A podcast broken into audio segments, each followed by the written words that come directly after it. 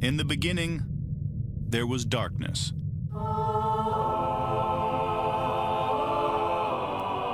Then, there was Paul Brown. Paul Brown transformed the game. Hello, Paul Brown here. Welcome to the first ever International Browns podcast.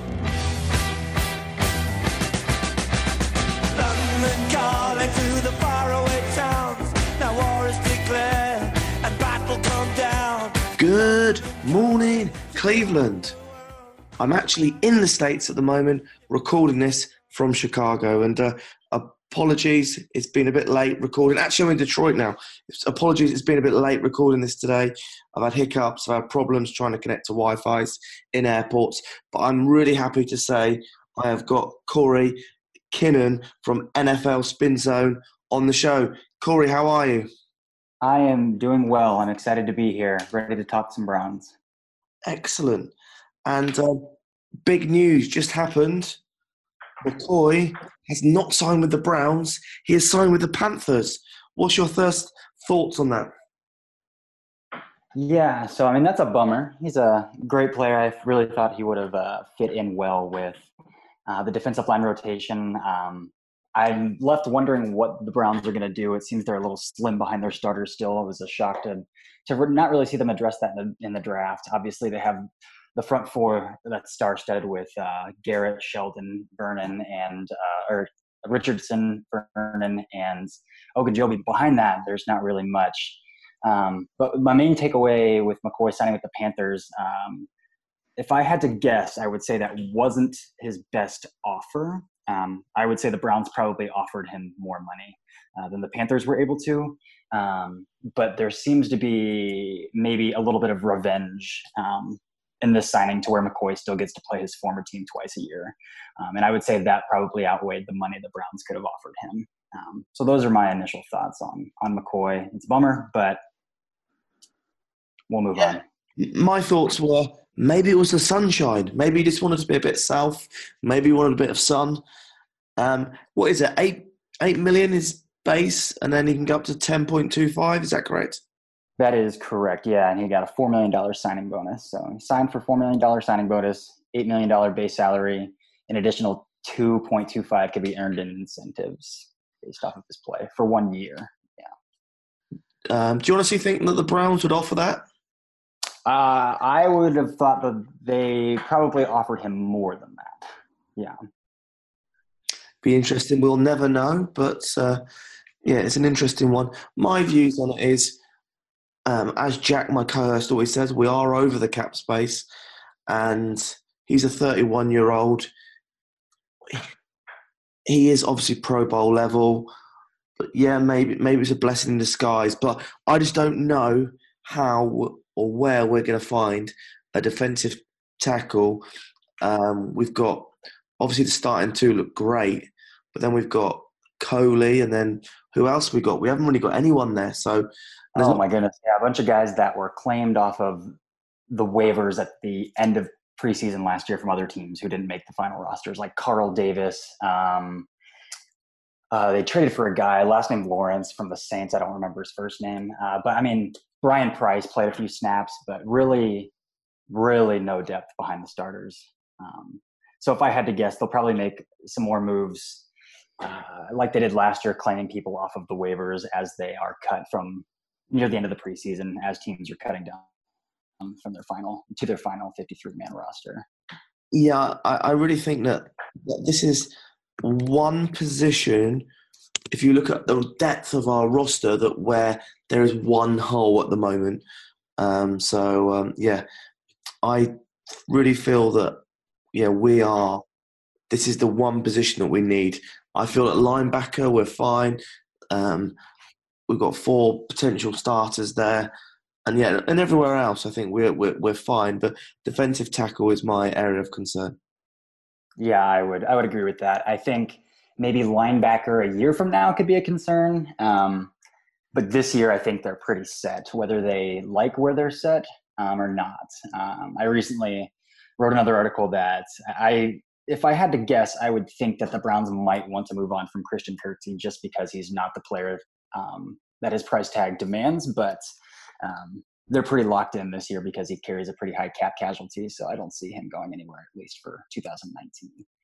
Um, yeah. But if then if they do move on with him from him after this year, then uh, they just drafted two linebackers in the third and fifth round this year, Takitaki and Wilson. So um, for at least 2019, they seem pretty set at linebacker. Yeah, the the players which I think um, are expensive and could be uh, leave would be uh, uh, uh Vernon. He's on a lot of money. Mm. Schobert, and Duke Johnson. They're the ones on top of my head that I feel that could be replaced end of end of this season uh, with some younger and cheaper blood. Yeah, I would agree with you. Uh, minus Schobert, it, I I really like Schobert, and I think he has warranted uh, an extension after this year. But um, I'm not really sure what what's going on in the head of John Dorsey. He just drafted two linebackers, so with Schobert in his contract year, so I'm not sure what he's thinking there. Yeah, I, I want to be really clear. Obviously, I've had Schobert on the show. I'm a massive fan of him and Megan, uh, but that was just more of a commercial uh, opinion that yeah, they are quite expensive. So uh, yeah, obviously trying to get cap space for Baker and um, Garrett coming up, we do have to make some cuts at some point. Um, Absolutely. But Cory, we're going to talk a little bit about your article in um, NFL Spin Zone that you did uh, a couple of days ago. But first of all, Cory, tell us a little bit about yourself. Um, where you based? Why are you a Browns fan? Yeah, so right now I live in Columbus, Ohio, um, the capital city, uh, with um, my wife. We've moved here. I moved here probably close to three years ago now. Um, uh, but I've been a Browns fan since day one. Um, I was born and raised in Mansfield, Ohio, just an hour and 15 from Cleveland. So, um, from a young age, my family are big Browns fans. So I've just been indoctrinated from a from a young age, and uh, so I've just been with the Browns my whole life. And then over these past few years, I've just really taken an interest into a, a deeper dive into the team, into the league, into the draft, um, and those are where my interests in in writing have come from. And then over the past year, um, I've gotten into um, and with Fansided to to pursue those avenues to where I can express my opinions and my thoughts and um, maybe even my expertise in, in some areas through through writing. So it's been really great. Yeah, awesome. I've actually been to Mansfield in Ohio. I think around 2005 or 2006, and um, there's a big there's a Browns backers there as well, wasn't there? Because I went to the pub. Uh, I would assume there is. Yeah. Um, I never, um, just because I watched them at my house with my dad, um, but I'm, I, am i am sure there is one there as well. Hmm, I could almost direct you where it is, but I couldn't remember the name of it. So, uh, but I was there. Okay. That's uh, awesome. uh, yeah, and I was in, enjoying it much. But um, so uh, yeah, you did this article on NFL Spin Zone.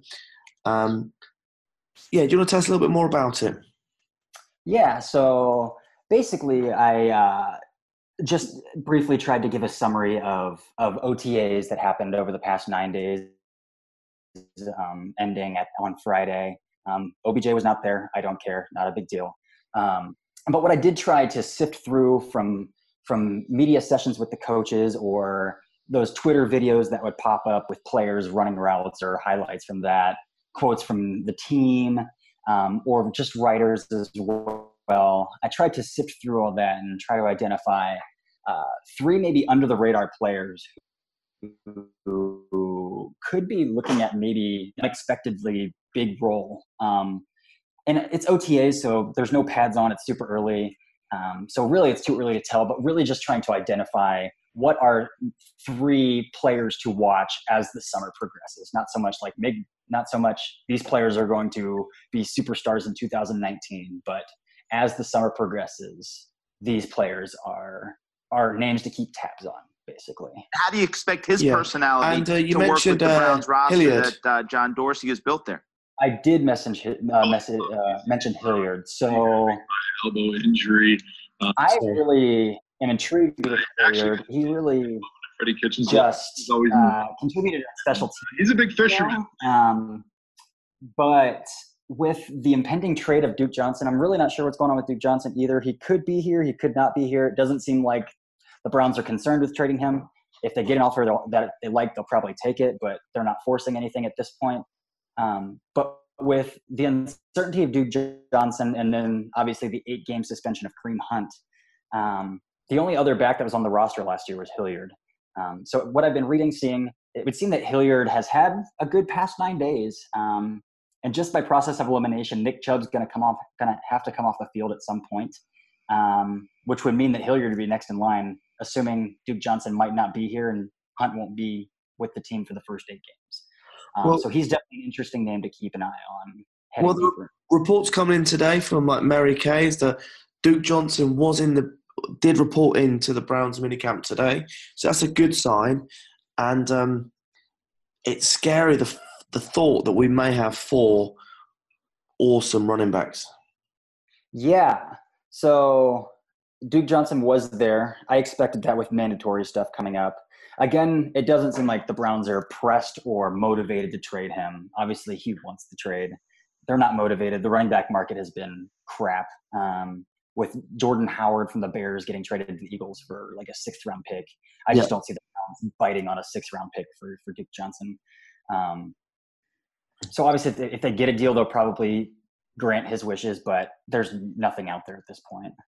It's it's crazy. We got a fifth for Hyde when you think about it now. Yeah, that is that is one of the more baffling moves by the Jaguars. um, it's actually a, a pretty fun storyline to kind of follow too. With uh, it seemed like every week Hue Jackson saying we got to get Nick Chubb more carries, and then they never did, and then Dorsey was finally like, "Here, I'll help you by trading Hyde and forcing them to give Nick Chubb more carries." But um, yeah, getting a fifth for Hyde is an absolute thief. That's theft. So. Yeah, and yeah, Hilliard could have a real breakout season. You just never know how much Johnson or Hunt, or there could be an injury in that running back room, and or even returns. We could see um, uh, Hilliard having a major part in uh, returns. Absolutely, that's a role. He he returned kicks last year. He I don't remember seeing him out there on punts, but for sure he was a uh, he was in there on kicks, um, which is kind of his niche right now. But if I had to guess, um, he could be looking at at some playing time on offense, um, other than throwing the ball on trick plays. Um, like he did last year. But mm-hmm. excellent. And who, who's second on your list? Uh, second is uh, offensive lineman Kyle Kalis. Um, so with with Kalis, um, the big storyline heading into camp obviously is Zeitler was traded um, for Olivier Vernon uh, to the Giants, and then stepping up in his role was supposed to be Austin Corbett, who was picked with the first pick of the second round last year. Um, but throughout OTAs, it was not Austin Corbett getting the, the reps at right guard, but it was Kalis. Um, Kalis, undrafted out of Michigan in 2017. Uh, he bounced around the league for a little bit, landed with the Colts, uh, saw action in four games with them before getting cut, landing with the Browns. Uh, didn't really see any action other than special teams for the Browns last year. Um, but I mean, it's it's it's either it's peculiar on two parts. Either Kalis has progressed really well and forced the Browns' hand, or the Browns swung and missed with Austin Corbett last year. Um, again, there's no pads on; it's OTAs. It's early in the summer, so it's hard to tell. But those are kind of the two interesting dynamics to to take away from this. Yeah, I really, I really hope that um, Corbett was such a high pick. He wasn't just like a second round pick. He was a super late first round pick when you think about it. So um, um, yeah, it would be a real waste if we let him go in the next one or two seasons. So uh, I really hope we haven't made a bad call there on him. Yeah, I mean, it's uh, again, it's it's early, um, but again, this article is just trying to identify players to continue to watch throughout the summer. Um, so it remains an interesting camp battle entering training camp, entering mini camp. Um, to see what happens the rest of the summer with these two. The exciting thing about our O line is that I believe we've got great depth from our first first starting lineup and our second starting lineup. I feel we've got depth all the way through at the moment. I'm really excited with the O line. I know some people are a bit concerned with Greg Robinson and um, yeah, but I uh, I'm personally okay. really excited about the O line. Yeah, I'm less concerned with Greg Robinson, less concerned with the left side, and maybe concerned is a bad word because obviously the offensive line played, played really well the last eight games, but interested um, with the Browns paying Chris Hubbard a lot of money last offseason to play right tackle and then paying uh, Kendall Lamm a lot of money this offseason to potentially compete with Hubbard at right tackle. So it seems like they've got a lot of money invested right there, um, which is that's interesting for me to to think about and to follow. Yeah, I'm super excited about the O line, especially of how well it played at the end of last season, and um, yeah, coming to this season, I'm super excited. Um, obviously, uh, we've lost one major piece to the Giants, but yeah, hopefully we've now built a lot of depth around that. Yeah, I'm, I, overall, I'm not too worried about the offensive line. Um, they, I mean, they gave up by far the least amount of sacks the last eight game of the years, and I uh, removing uh, Zeitler is a huge piece, but um, overall, not super concerned about the offensive line. Awesome. And uh, who's the third name on your list? Yeah, so third is um, the safety Jermaine Whitehead. So Jermaine Whitehead was cut by the Packers um, about halfway through the season. I think a little bit over halfway through the season, and the Browns claimed him off the waivers at that point. Uh, never really. He saw some playing time on the field, uh, not a whole lot, um, but with the trade of Peppers, um, Jabril Peppers to the Giants as well as part of the the OBJ deal.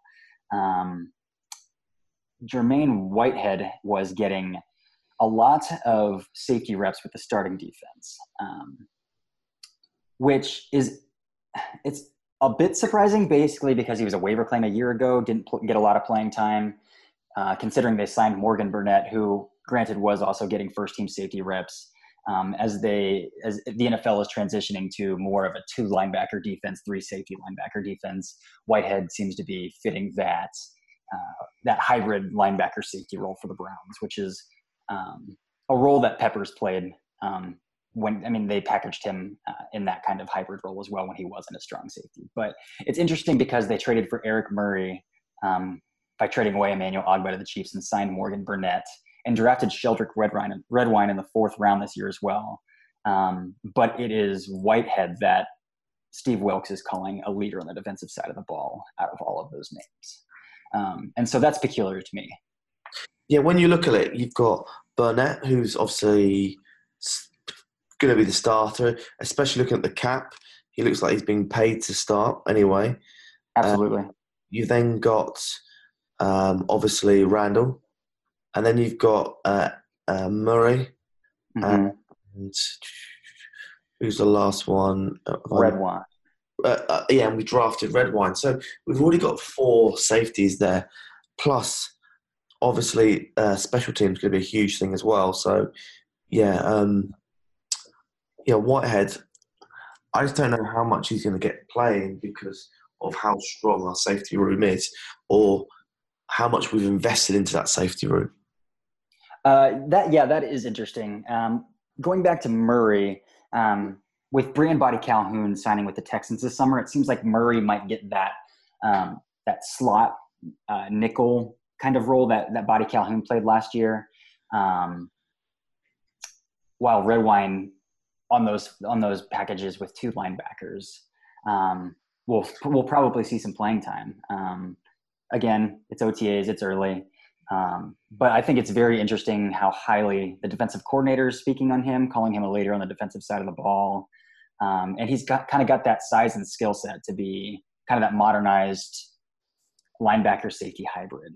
Um, so I'm interested to, I'm, I'm, it's piqued my interest. So. Yeah, all right, great. And Cory, I, I, always ask my guests this question when they come on the show: is how do you see the Browns going win loss record this year? What what numbers are you going to go with? Whew.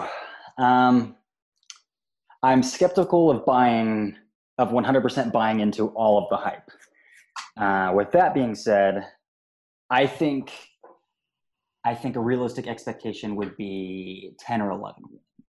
I could see I I, I want to kind of try to temper the expectations a little bit, and I'm going to go with 10 or 11, somewhere in that ballpark. All right. Well, look, um, I like to be tough on the show. There's a gun to your head.